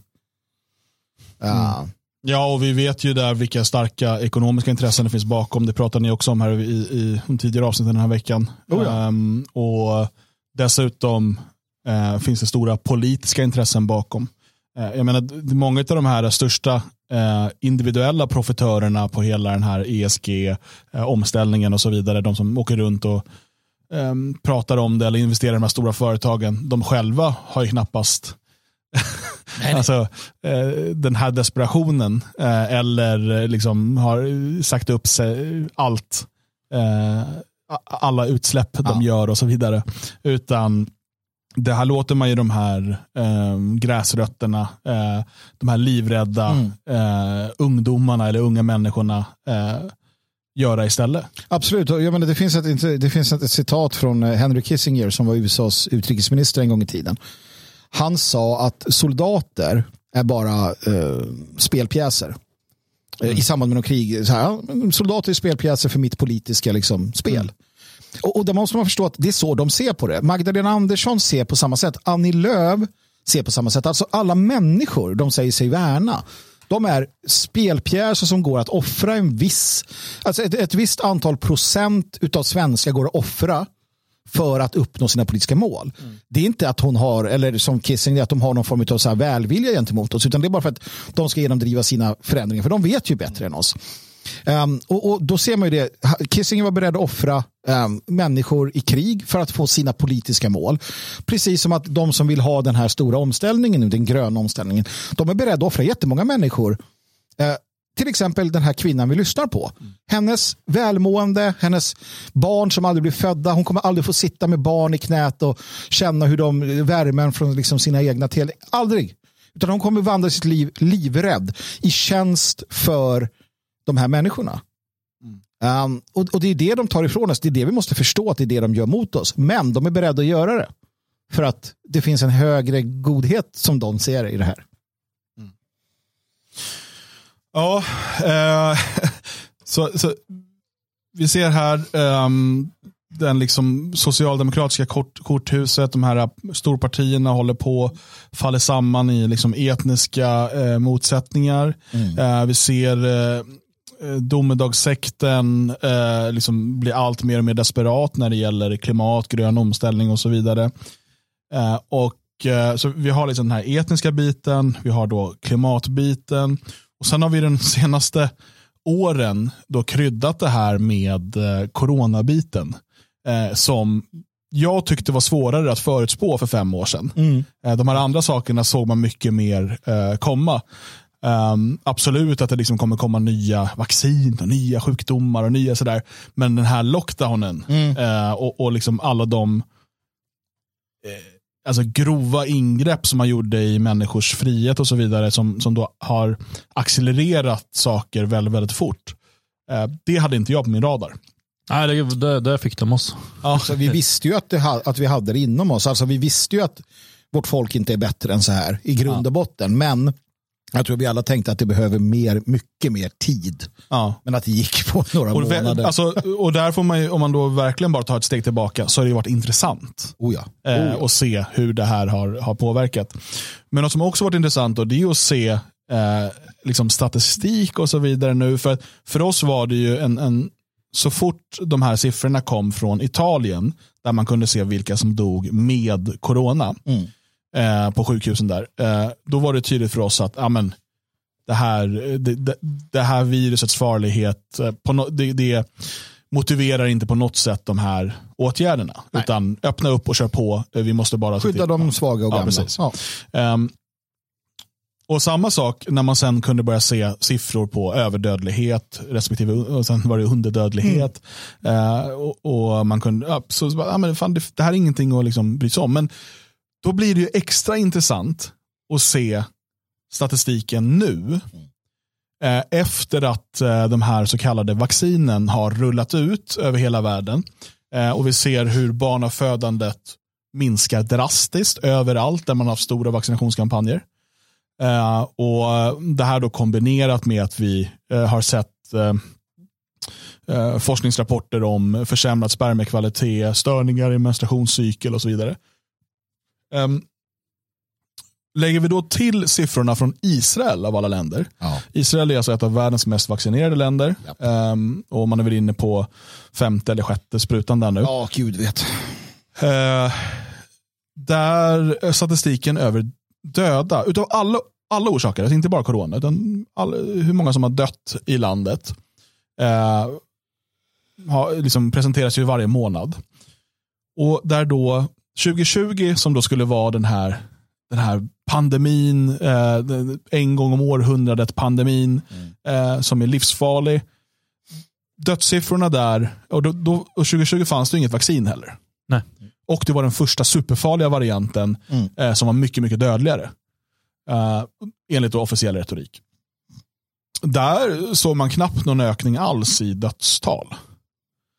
Under förra året började vaccinet rulla ut eh, mRNA-vaccinen, då såg vi en ökning i dödstalen. Och nu i år fram då till juli så eh, har man rekordmånga döda. Eh, om man jämför då under 2020 så hade man fram till, till och med juli 27 647 döda i år 31 631. Och det i ett läge då i stort sett hela befolkningen är vaccinerad, boostrad och allt vad det nu heter. Jämfört med pandemiåret och ingen var vaccinerad. Ja, och jag tror att man, man måste bara eh, man måste bara sluta sig till det grymma faktum att vaccin, vaccinet dödar människor. Ja, en alternativ förklaring då. Mm. Det var lockdown mm. Så folk, det här är inte vad jag tror på, jag bara försöker ge en annan förklaring. Um, så folk blev mindre sjuka Mm. för de inte träffade andra. Mm. Och därför har man skjutit upp de dödsfallen till nu. Så, så, så visst. Kanske en sån förklaring skulle kunna Ja. komma från, men, men det vi har sett Det är ju finns i då, alla fall ingenting som tyder på att, att vaccinet har hjälpt. nej precis, för att det vi har, om man kollar 2017, 2018, 2019, 2020 så ligger dödstalen ungefär på samma eh, fram till juli. Det, är liksom, det diffar något hundratal. Mm. Ökningen kommer delvis 2021 men framförallt 2022. Då har Israel många, många fler dödsfall. Mm. Det är det att jag tror att vaccinet dödar av de enkla skälen att, att eh, det, det vi har kunnat se om man då lägger pussel så är det ju eh, det här med, med till exempel sudden adult death syndrome Eh, som, börjar bli, som har blivit en grej. Um, att alla ska vara lite alla ska vara lite oroliga för att hjärtinfarkterna, eh, om någon outgrundlig anledning, bara ökar eh, runt om och att alla borde ha koll på det där. Um, och vi har sett andra aspekter av den här, till exempel hjärtmuskelinflammation hos barn och unga och säkert hos äldre också. Um, det som är är, och det är ju den rimliga förklaringen ändå, som, eh, jag vet inte om det var han, eh, ja men som jag har hört och då har varit av, mm, förvisso vaccinskeptiska men ändå, eh, läkare och liknande som säger att problemet med det här vaccinet är att det, det verkar tendera till att har du en fallenhet för någonting, om, om kroppen, för vissa av oss har större risk att få hjärtinfarkt, andra njursvikt, vad det nu kan tänkas vara rent genetiskt. Och tar du det här vaccinet så kommer det sätta sig där. Det kommer, det kommer med ri- risken är att du blir, ja, du, du kanske hade fått en hjärtinfarkt om 20 år, nu får du den om fem år. Um, och det är då vi kom, det är kanske det vi börjar se, det är kanske det vi kommer börja se ännu mer utav här. Uh, och jag är rädd för det. Och jag tycker det är sorgligt. Uh, och jag tror att det är så. Um, och, och, och, det, det är det enda, när jag lägger pusslet så hamnar jag där. Jag, jag kan inte hamna någon annanstans. Det går liksom inte. Nej, och eh, det man kan säga, och nu tar vi just Israel som exempel då här. Mm. För det som är så jäkla intressant är att det vi har sett hittills 2022 är alltså färre födda än någonsin, fler döda än någonsin. Mm. Och man motiverar att stänga ner ett helt land och låsa in sin befolkning med att folk kunde dö. Mm. Nu när folk faktiskt dör, Mm. då gör man inte det. För nu har man ju fått sprutorna. ja. Det är som att det inte alls handlar om att rädda liv utan om att ge sprutorna. Mm. Att det var det som var målet. Mm. Jo, ehm, det, det är ju väldigt, eh, väldigt eh, eh, tydligt. Ja, men alltså, det, det, det är ju och, eh, hur det här eh, bara fortsätter. Och det saknas helt en offentlig diskussion om det. ja, ja. Och eh, kolla, kolla på, ehm, inte CDC utan NHS, ehm, I Storbritannien. Storbritannien, deras rekommendation till gravida. Hur de har förändrat det Mm. utan att säga någonting hela tiden. Alltså, det, det finns flera skärmdumpar från deras hemsida. Hur bara bit för bit har försvunnit ur så här, det här är ofarligt för bla bla bla bla bla. Och, nu, och det var så här, men gravida ska ta. Ja. Nu står det så här, vi uppmanar gravida att inte ta vaccinet. Inte heller om du ammar. Det har man ändrat till nu. Utan att säga någonting. Och, och där, Bara så här, du vet som när Stalin tar bort, eh, ja. Var, vem var det han regerade? ja, men det var olika alltså personer han skickade till Gulag som försvann Ja, som från bara försvann från fotografier. Ja, ja. Och det är samma sak här, bara, nej, man låtsas som ingenting. Du vet, det är Winston Smith i, i 1984, Ja, Bara, vi går in och raderar i gamla artiklar, så bara låtsas vi, nej, så här har det alltid varit. Och man trodde ju när man läste 1984 att det där är att gå för långt. Liksom. men det var det inte. Nej, men CDC har gjort samma sak, till exempel om spikproteinet, hur länge spikproteinet är kvar i membranen. Eh, I början stod det att ett par veckor, Eh, sen har man tagit bort det helt. Man, man nämner inte spikprotein längre, man, man tog bara bort det. Och, och det där är också sådär att eh, vill man ha ett skäl till att sluta sig i sin lilla bubbla bland människor man står ut med och litar lite mer på och, och ta sig långt från liksom, de bebyggda delarna av, av världen och, och vänta på en vänta på liksom en, en krasch. Det här är också ett bra, en bra talking point för det. Att se hur de lyckas, hur, hur de lyckas eh, ja, helt enkelt eh, minneshåla saker. Hur de lyckas få människor att... Alltså tänk alla de som har tagit vaccinet. Eh, Om de blir varse detta och bara inser att okej, jag kanske har sprutat i mig någonting som kommer att trigga någonting jag hade som hade kunnat dröja 20-30 år. Och det händer och sen så kanske det är något som de sen tar bort från sidan. Så bara, men det såg ju så här och de bara, ja men vi skiter i dig. Alltså det är det, alla måste förstå, De skiter i dig. De skiter Vi i vet ju dina också barn. att eh, tillverkarna av vaccinen har, de har fått friskrivningsklausuler. De är inte, Ja, ja. inte skyldiga till någonting. Och, och jag, jag tror att någonstans, det är en sak vi måste få, om man vill nå någon form av, nå ut till människor, vi måste få folk att förstå hur ehm, illa behandlade de har blivit. För att där i kan man väcka känslan av att vänta nu, är det så jävla illa? Där kan du få människor som, som faktiskt är beredda att också eh, göra någonting. Och då menar jag inte göra någonting att marschera mot Stockholm. Men jag tycker det har varit en, en fantastisk sak. Om det varit en marsch mot Stockholm och bara rev ut de där jävlarna. Det hade varit skönt. Va? Men, men just att, att skapa någonting bättre. Det tror jag är mer liksom, realistiskt. Uh, men då måste du förstå hur illa behandlade du blivit. Uh, och vi vet ju hur, eh, hur människor som lever i förhållanden där de blir eh, både misshandlade och på andra sätt och vis liksom nedtryckta. Det kan de eh, stanna i väldigt, väldigt länge. Även fast de förstår någonstans att det är väldigt illa. Så att det är ett problem generellt sett. För oss, tycker jag. Ja, och det som eh, den här så kallade pandemin också har gett oss då, eh, det är ju att det totala kontrollsamhället eh, har tagit stora, stora steg framåt. Vi pratade för några veckor sedan om det här med eh, centralbanks, digital centralbanksvaluta Just det. som, ju, som är på gång lite över hela världen. Eh, ett, en, ett krav för att man ska kunna ha det, det är ju också att alla är kopplade till en digital identitet. Eh, annars går det inte att liksom ha en sån typ av centralbanksvaluta. Eh, digital cent- centralbanksvaluta. Eh, I Sverige har vi ju bank-id och sådär, det, det har gått ganska långt. Men det, där- det är ju, där är Sverige ganska unikt. Det finns ett Estland och lite andra länder som också har. Men jämför med Tyskland då, som, som du och jag har erfarenhet av Magnus. Där är ju, det är ju motsatsen till det. Ja. Men nu har du fått nästan 90% av befolkningen att eh, ha de här vaccinpassen. Ja. Som nu dessutom ska då eh, användas till ännu mer under den här vintern som kommer och det ska liksom bit för bit kommer de där eh, byggas upp. Ehm, och det har man fått in tack vare den här eh, så kallade pandemin. Och, och folk har glatt anslutit sig och skaff, skaffat den här digitala identiteten. Som sen kunde, kommer kunna kopplas eh, till mycket annat. Vi kombinerar det då med eh, de etniska oroligheter som vi ser och bara det som händer i sossarna är ett litet mikrokosmos utav det.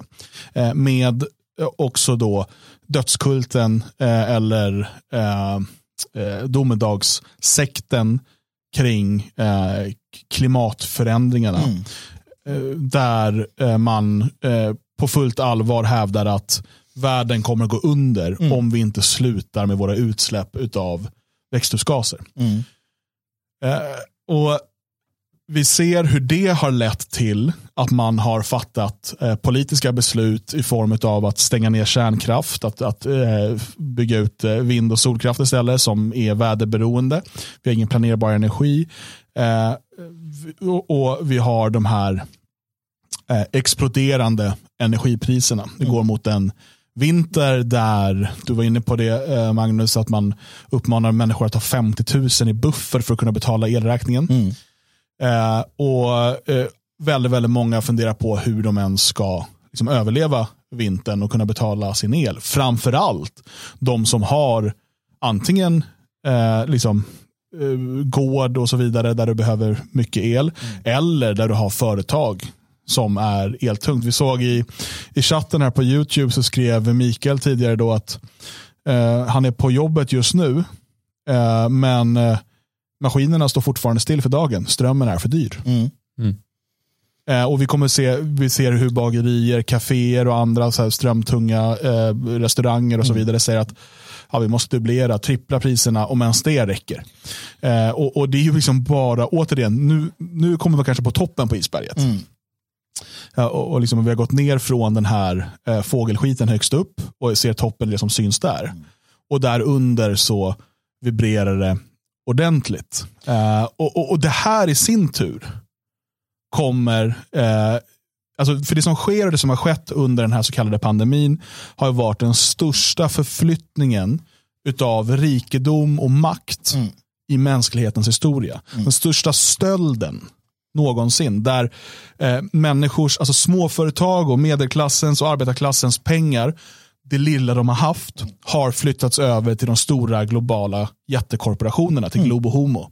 Eh, och, och, Vi ser hur de stora har blivit mycket rikare medan småföretagen slås sönder. Och Hittills har de kanske fått ett slag. Men det som kan ske nu i vinter är att de blir överkörda av en jävla pansarvagn. Alltså. Oh ja, oh ja.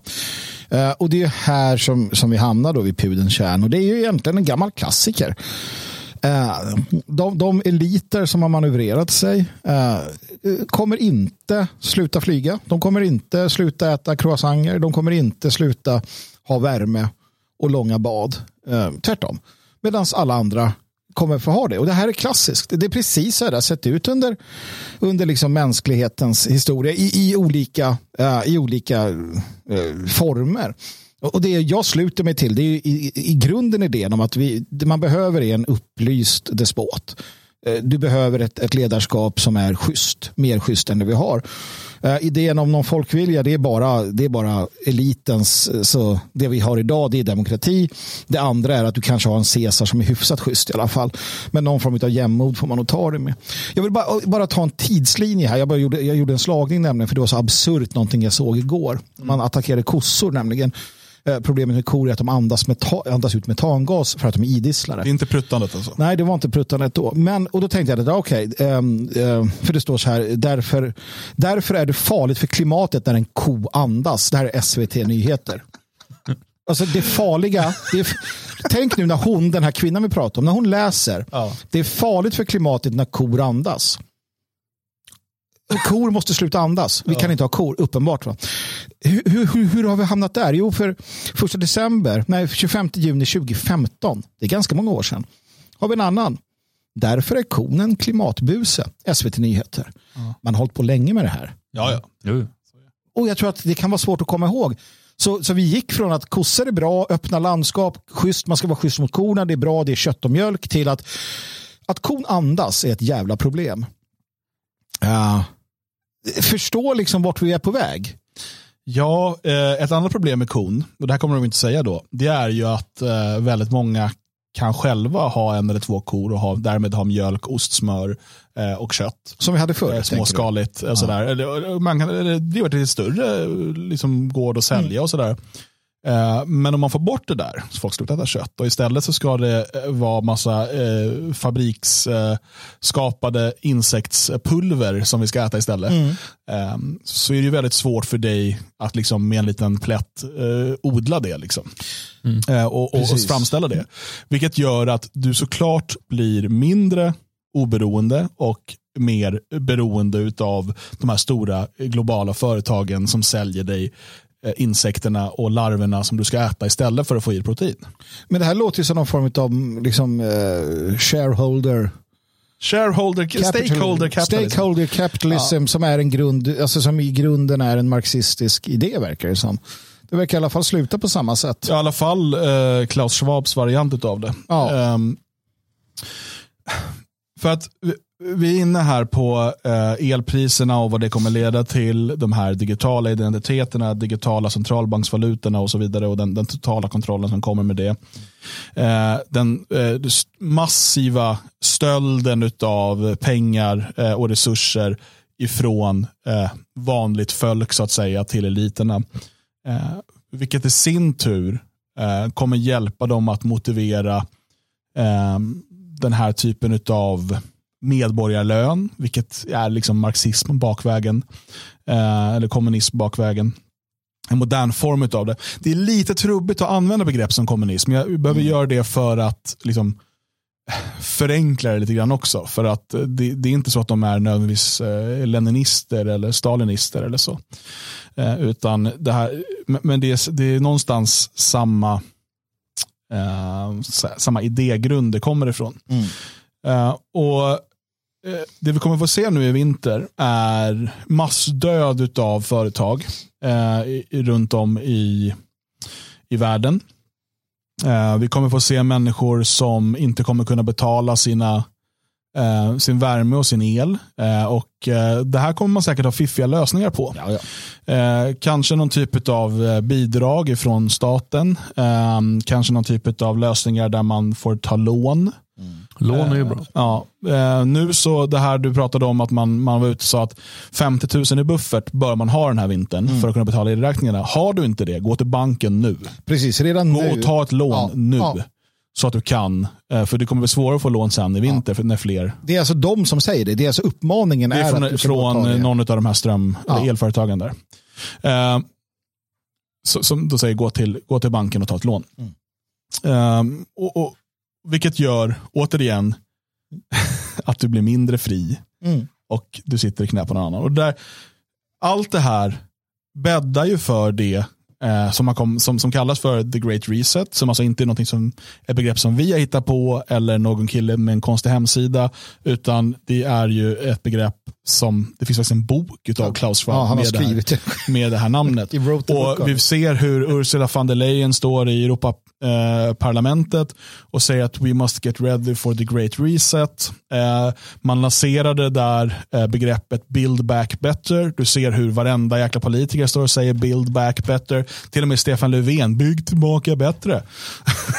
och, eh, och så vidare. De har fått de här talespunkterna, de har liksom eh, sipprat ner eh, och vi ser det där överallt. Och man gör sig redo för det här. Allt det här hänger ihop. Alltså den, den digitala centralbanksvalutan, de digitala identiteterna, de, de eh, utökade övervaknings och, och kontrollmekanismerna, eh, hur man eh, har skrämt upp folk. Det här eh, coronaviruset har ju varit ett utmärkt sätt att liksom se, alltså, kunna kontrollera folk för att de är livrädda för en, för en osynlig fiende. Nu har vi dessutom passande nog ett, ett krig eh, i, i, i östra eh, Europa. Eh, och allting faller väldigt, väldigt väl samman för att motivera Mm. en grundläggande eh, samhälls och systemförändring som ligger i linje med det som Klaus Schwab med flera i World Economic Forum eh, förespråkar med, med den stora återställningen eller Great Reset. Så är det. Ja. Och det här utgör ju ett eh, problem i det att väldigt många människor eh, som får den här förståelsen blir eh, defaitister. Eh, man blir överväldigad. För att hur ska vi kunna? Hur ska någon kunna? Du pratar alltså, de här människorna du pratar om, de äger det mesta. Mm. De beordrar vapenmakt. Hundratusentals militärer och poliser runt om i Europa är beredda att göra dess vilja. Kan slå ner på oss när som helst. Minsta lilla eh, demonstration, minst- minsta lilla motstånd krossas direkt. Och, och det är problemet för att människor då blir defaitistiskt lagda, man blir uppgiven, man vet inte vad man ska göra. Och det här är också en av våra absolut största utmaningar. Att, att formulera, förklara och därvidlag nå ut till de människor som faktiskt inte, eller de människor som, som, som faktiskt inser att det finns saker man kan göra. Uh, och, och, ja, vi har ju pratat om det här väldigt många gånger. Va? Men, men problemet är, och, och det är så som media fungerar och deras propagandakanaler, de fungerar på det här sättet. Deras uppgift är att få oss alla att må lite dåligt. Att vara uppgivna, att vara rädda eh, och att lita på vad? Jo, att lita på makten, lita på dem, lita på överheten, lita på vad det nu kan tänkas vara. Um, och, och vi är också uppfostrade i detta. Vi är uppfostrade från att, att, vi är uppfostrade att inte lita på oss själva, att inte lita på varandra, att inte lita på vår stam eller vår, vad det nu kan vara, utan att, att det är statsmakten. Och det här är ett jättearbete för oss att, att ta itu med. Det, det är här den här typen av arbete som vi gör, det är där det blir så viktigt. Vi på, på Svegot, vi som, som sänder de här varje dag, ger hopp, ger underhållning, men ger också eh, hands-on eh, liksom för människor samman i det fria Sverige och så vidare. Men, men också ni som lyssnar. Vi var inne på det här dumheten i början, hur människor är dumma i huvudet. Ni tillhör inte den gruppen. Eh, vi tre när vi sänder, vi har alltid haft ett, ett tak. Vi, vi får inte mer än x antal prenumeranter. Och det är för att vi når inte ut till fler. De, för, för de andra går det över huvudet på.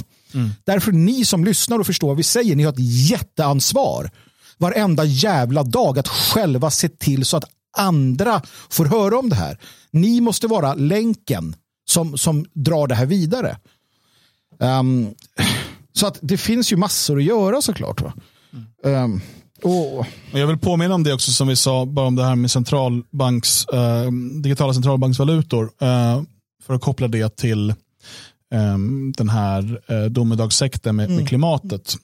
För det som kommer komma, och det ser vi redan idag prov på, eh, där man försöker det i mindre skala, det är ju eh, individuella utsläppsrätter.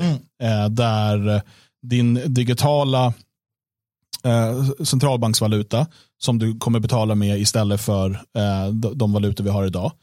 Som e-kronan i Sverige då till exempel. Det, alltså, det kommer knappt märkas för den vanliga liksom, människan att, att det är ett helt annat system i bakgrunden. Men det man kommer göra då för att rädda klimatet och för att civilisationen inte ska gå under och, och våra eh, vad sa du, syskonbarn inte ska, de ska också få bli gamla och sådär. Det är att man kommer koppla konsumtionen till ens utsläppsrätter. Eh, Så att när du handlar med den här eh, digitala centralbanksvalutan, vilket de kommer mena är det enda acceptabla sättet att, att handla, så kommer din konsumtion också då loggas mot vad det ger för utsläpp. yes. Och Det man har pratat om där är att då, eh, man ska också kunna sälja sina utsläppsrätter. Vilket då gör att rika människor kommer kunna köpa fattiga människors utsläppsrätter och så vidare.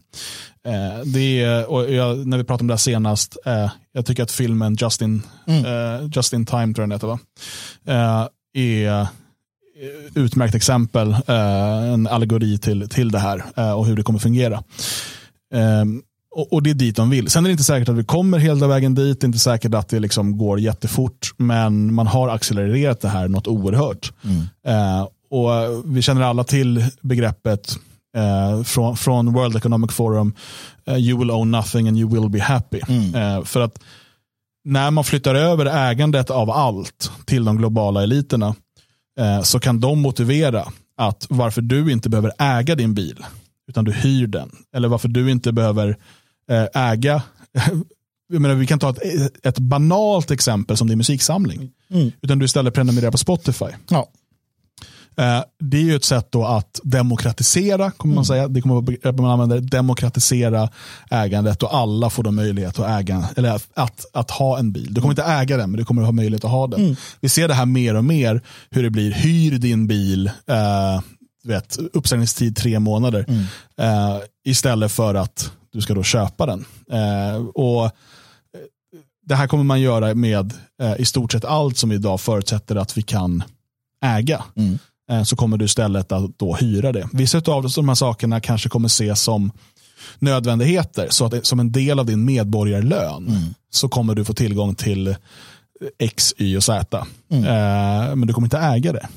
Och Det kommer kunna vara villkorat också med att du inte överträder dina utsläppsrätter eller att du inte, ja, och så vidare. Men mycket av det här kommer också vara väldigt, väldigt så här, eh, logiskt och bra. Jag kommer, Absolut, de flesta, kommer, känna- de flesta kommer välkomna det. För kommer du ihåg till exempel när vi, som du sa, vi bodde i Tyskland tidigare. Det dök upp ett, ett, en, en intressant sak i, i Berlin. Eh, det var bilar. Du kunde bara ha, du prenumererade på möjligheten att eh, plocka upp en bil när du behövde den. Eh, och så kostade det inte särskilt mycket. Och så kunde du gå och ta en bil, åka, ställa den. Ja, och så vidare.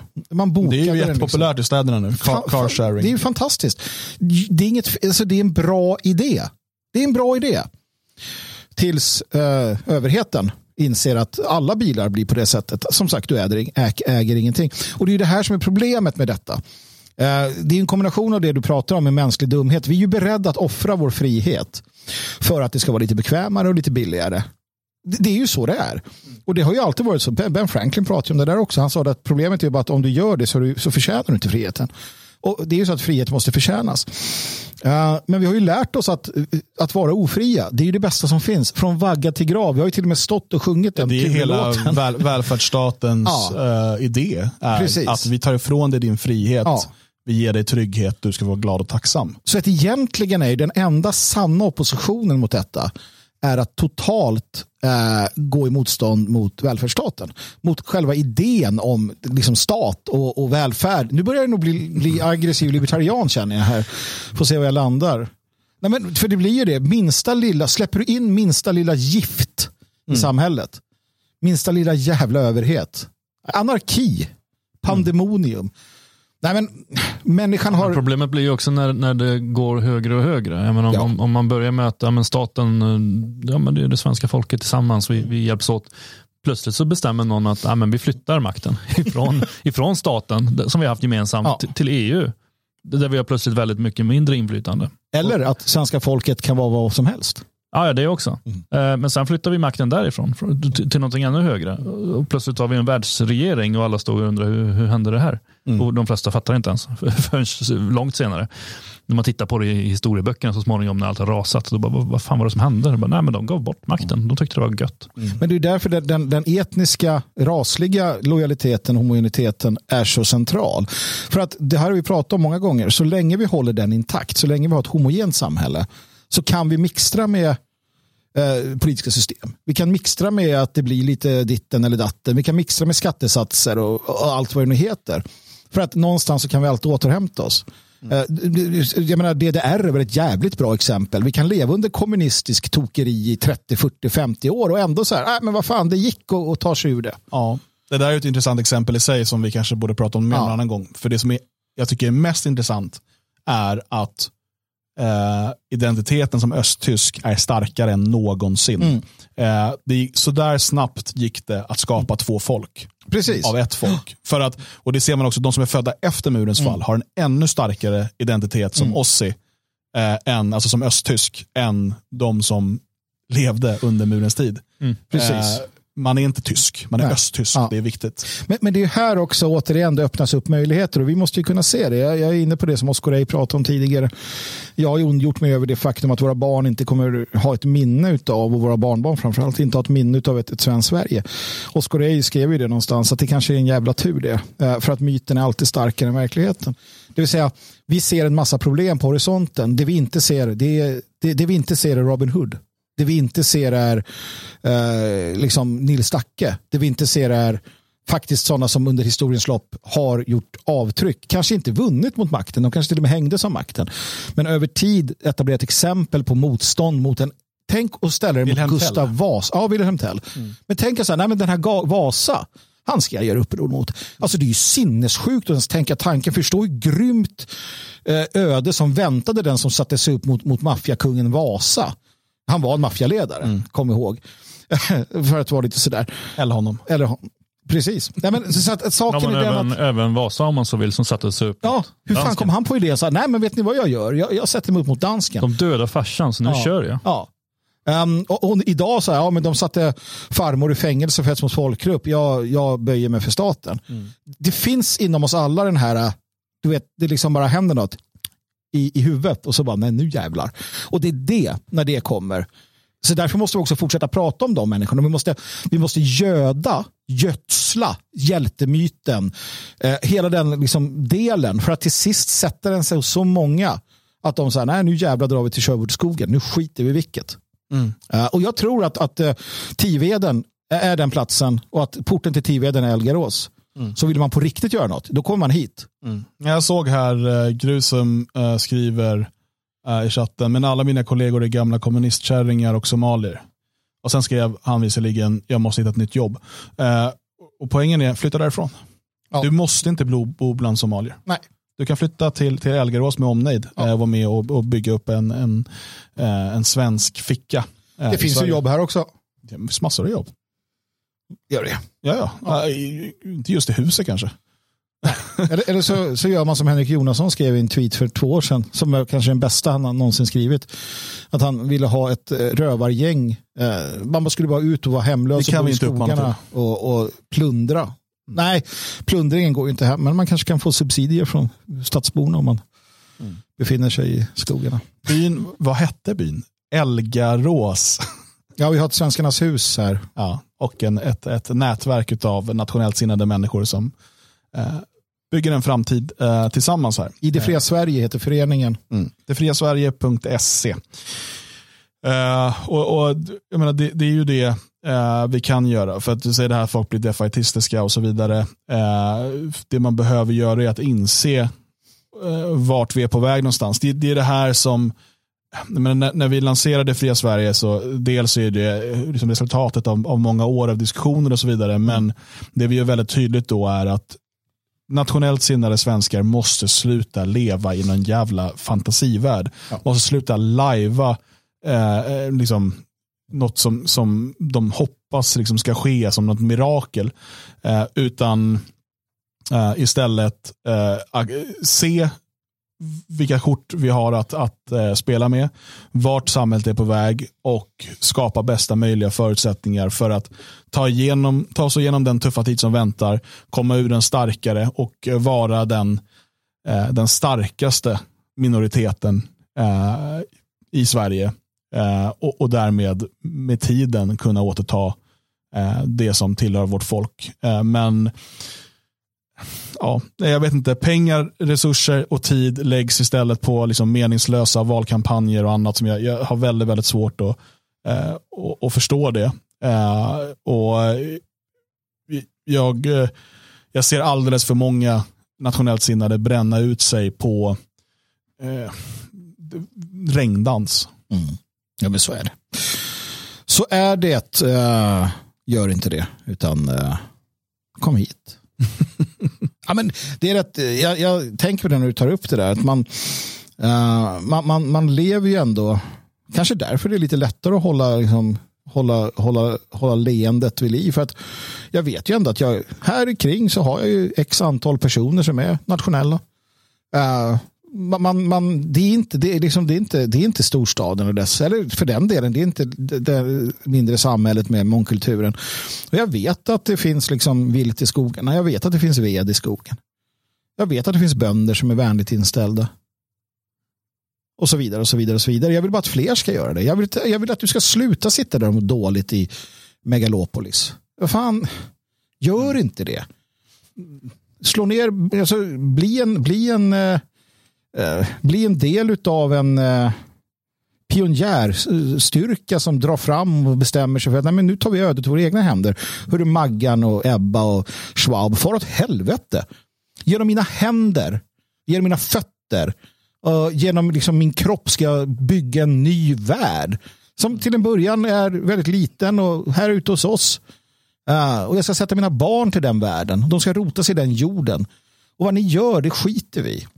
Alltså där någonstans, våga, våga dröm, våga ha visioner, våga ha viljan. Det är det enda som håller dig tillbaka, det är din egen vilja. Mm. Ja, fan, mormonerna drog öst västerut och bara skit i det här. Vi, vi, vi kör ett krig med staten, sen drar vi till Utah och startar, startar en egen värld. Mm. Ja. Det finns om man vill. Ja, och när den digitala centralbanksvalutan slår till så har vi redan byggt upp ett, ett parallell, en parallell ekonomi, ett, en parallell valuta, ett parallellt system med eh, bönder och handlare eh, runt omkring ehm, för att kunna leva så, så oberoende av det som ehm, den, den stora återställningen vill göra. Ja men precis, precis. Uh, och Du ser förvirrad ut. Ja, nej. Uh, jag tänkte på en annan sak. Skit i det. Hörrni, uh, idag är det sista augusti och det här är då sista avsnittet innan september då vi återigen kommer lägga Dagens Svegot eh, enbart för stödprenumeranter. Du kan vara med och lyssna live klockan 10 men vill du höra hela programmet i efterhand så behöver det bli stödprenumerant. September är också sista månaden då man kan teckna stödprenumeration för bara 50 kronor i månaden. Så känner du att du inte kan eller vill bidra med mer så teckna en stödprenumeration nu för 50 kronor i månaden på svegot.se support. Eh, och så kommer du såklart behålla eh, det priset för stödprenumerationen framöver också. Eh, men efter eh, septembers slut så kommer minsta nivån för att bli en del av vår Svegot-familj att vara 100 kronor i månaden. Eh, så att man har september eh, på sig. Eh, vi sänder klockan 10 imorgon och ehm, det avsnittet eh, kan du alltså som stödprenumerant sen höra på svegot.se. Nu tackar vi för oss och önskar en fortsatt trevlig onsdag.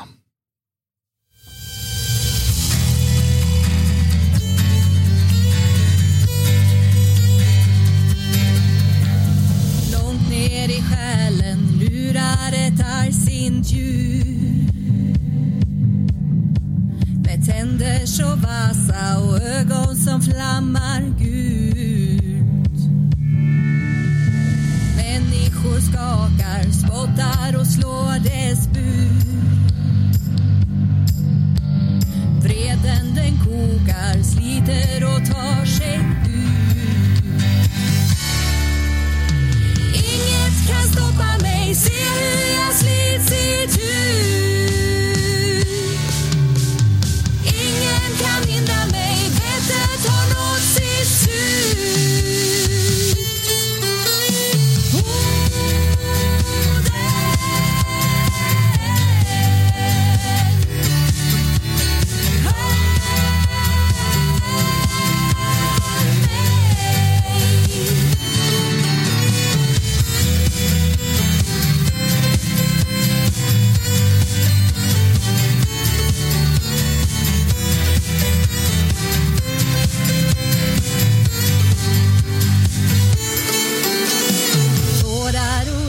Ska ha nött mitt fredens ljus. Djupt i mitt inre vet hut och släpp mig ut.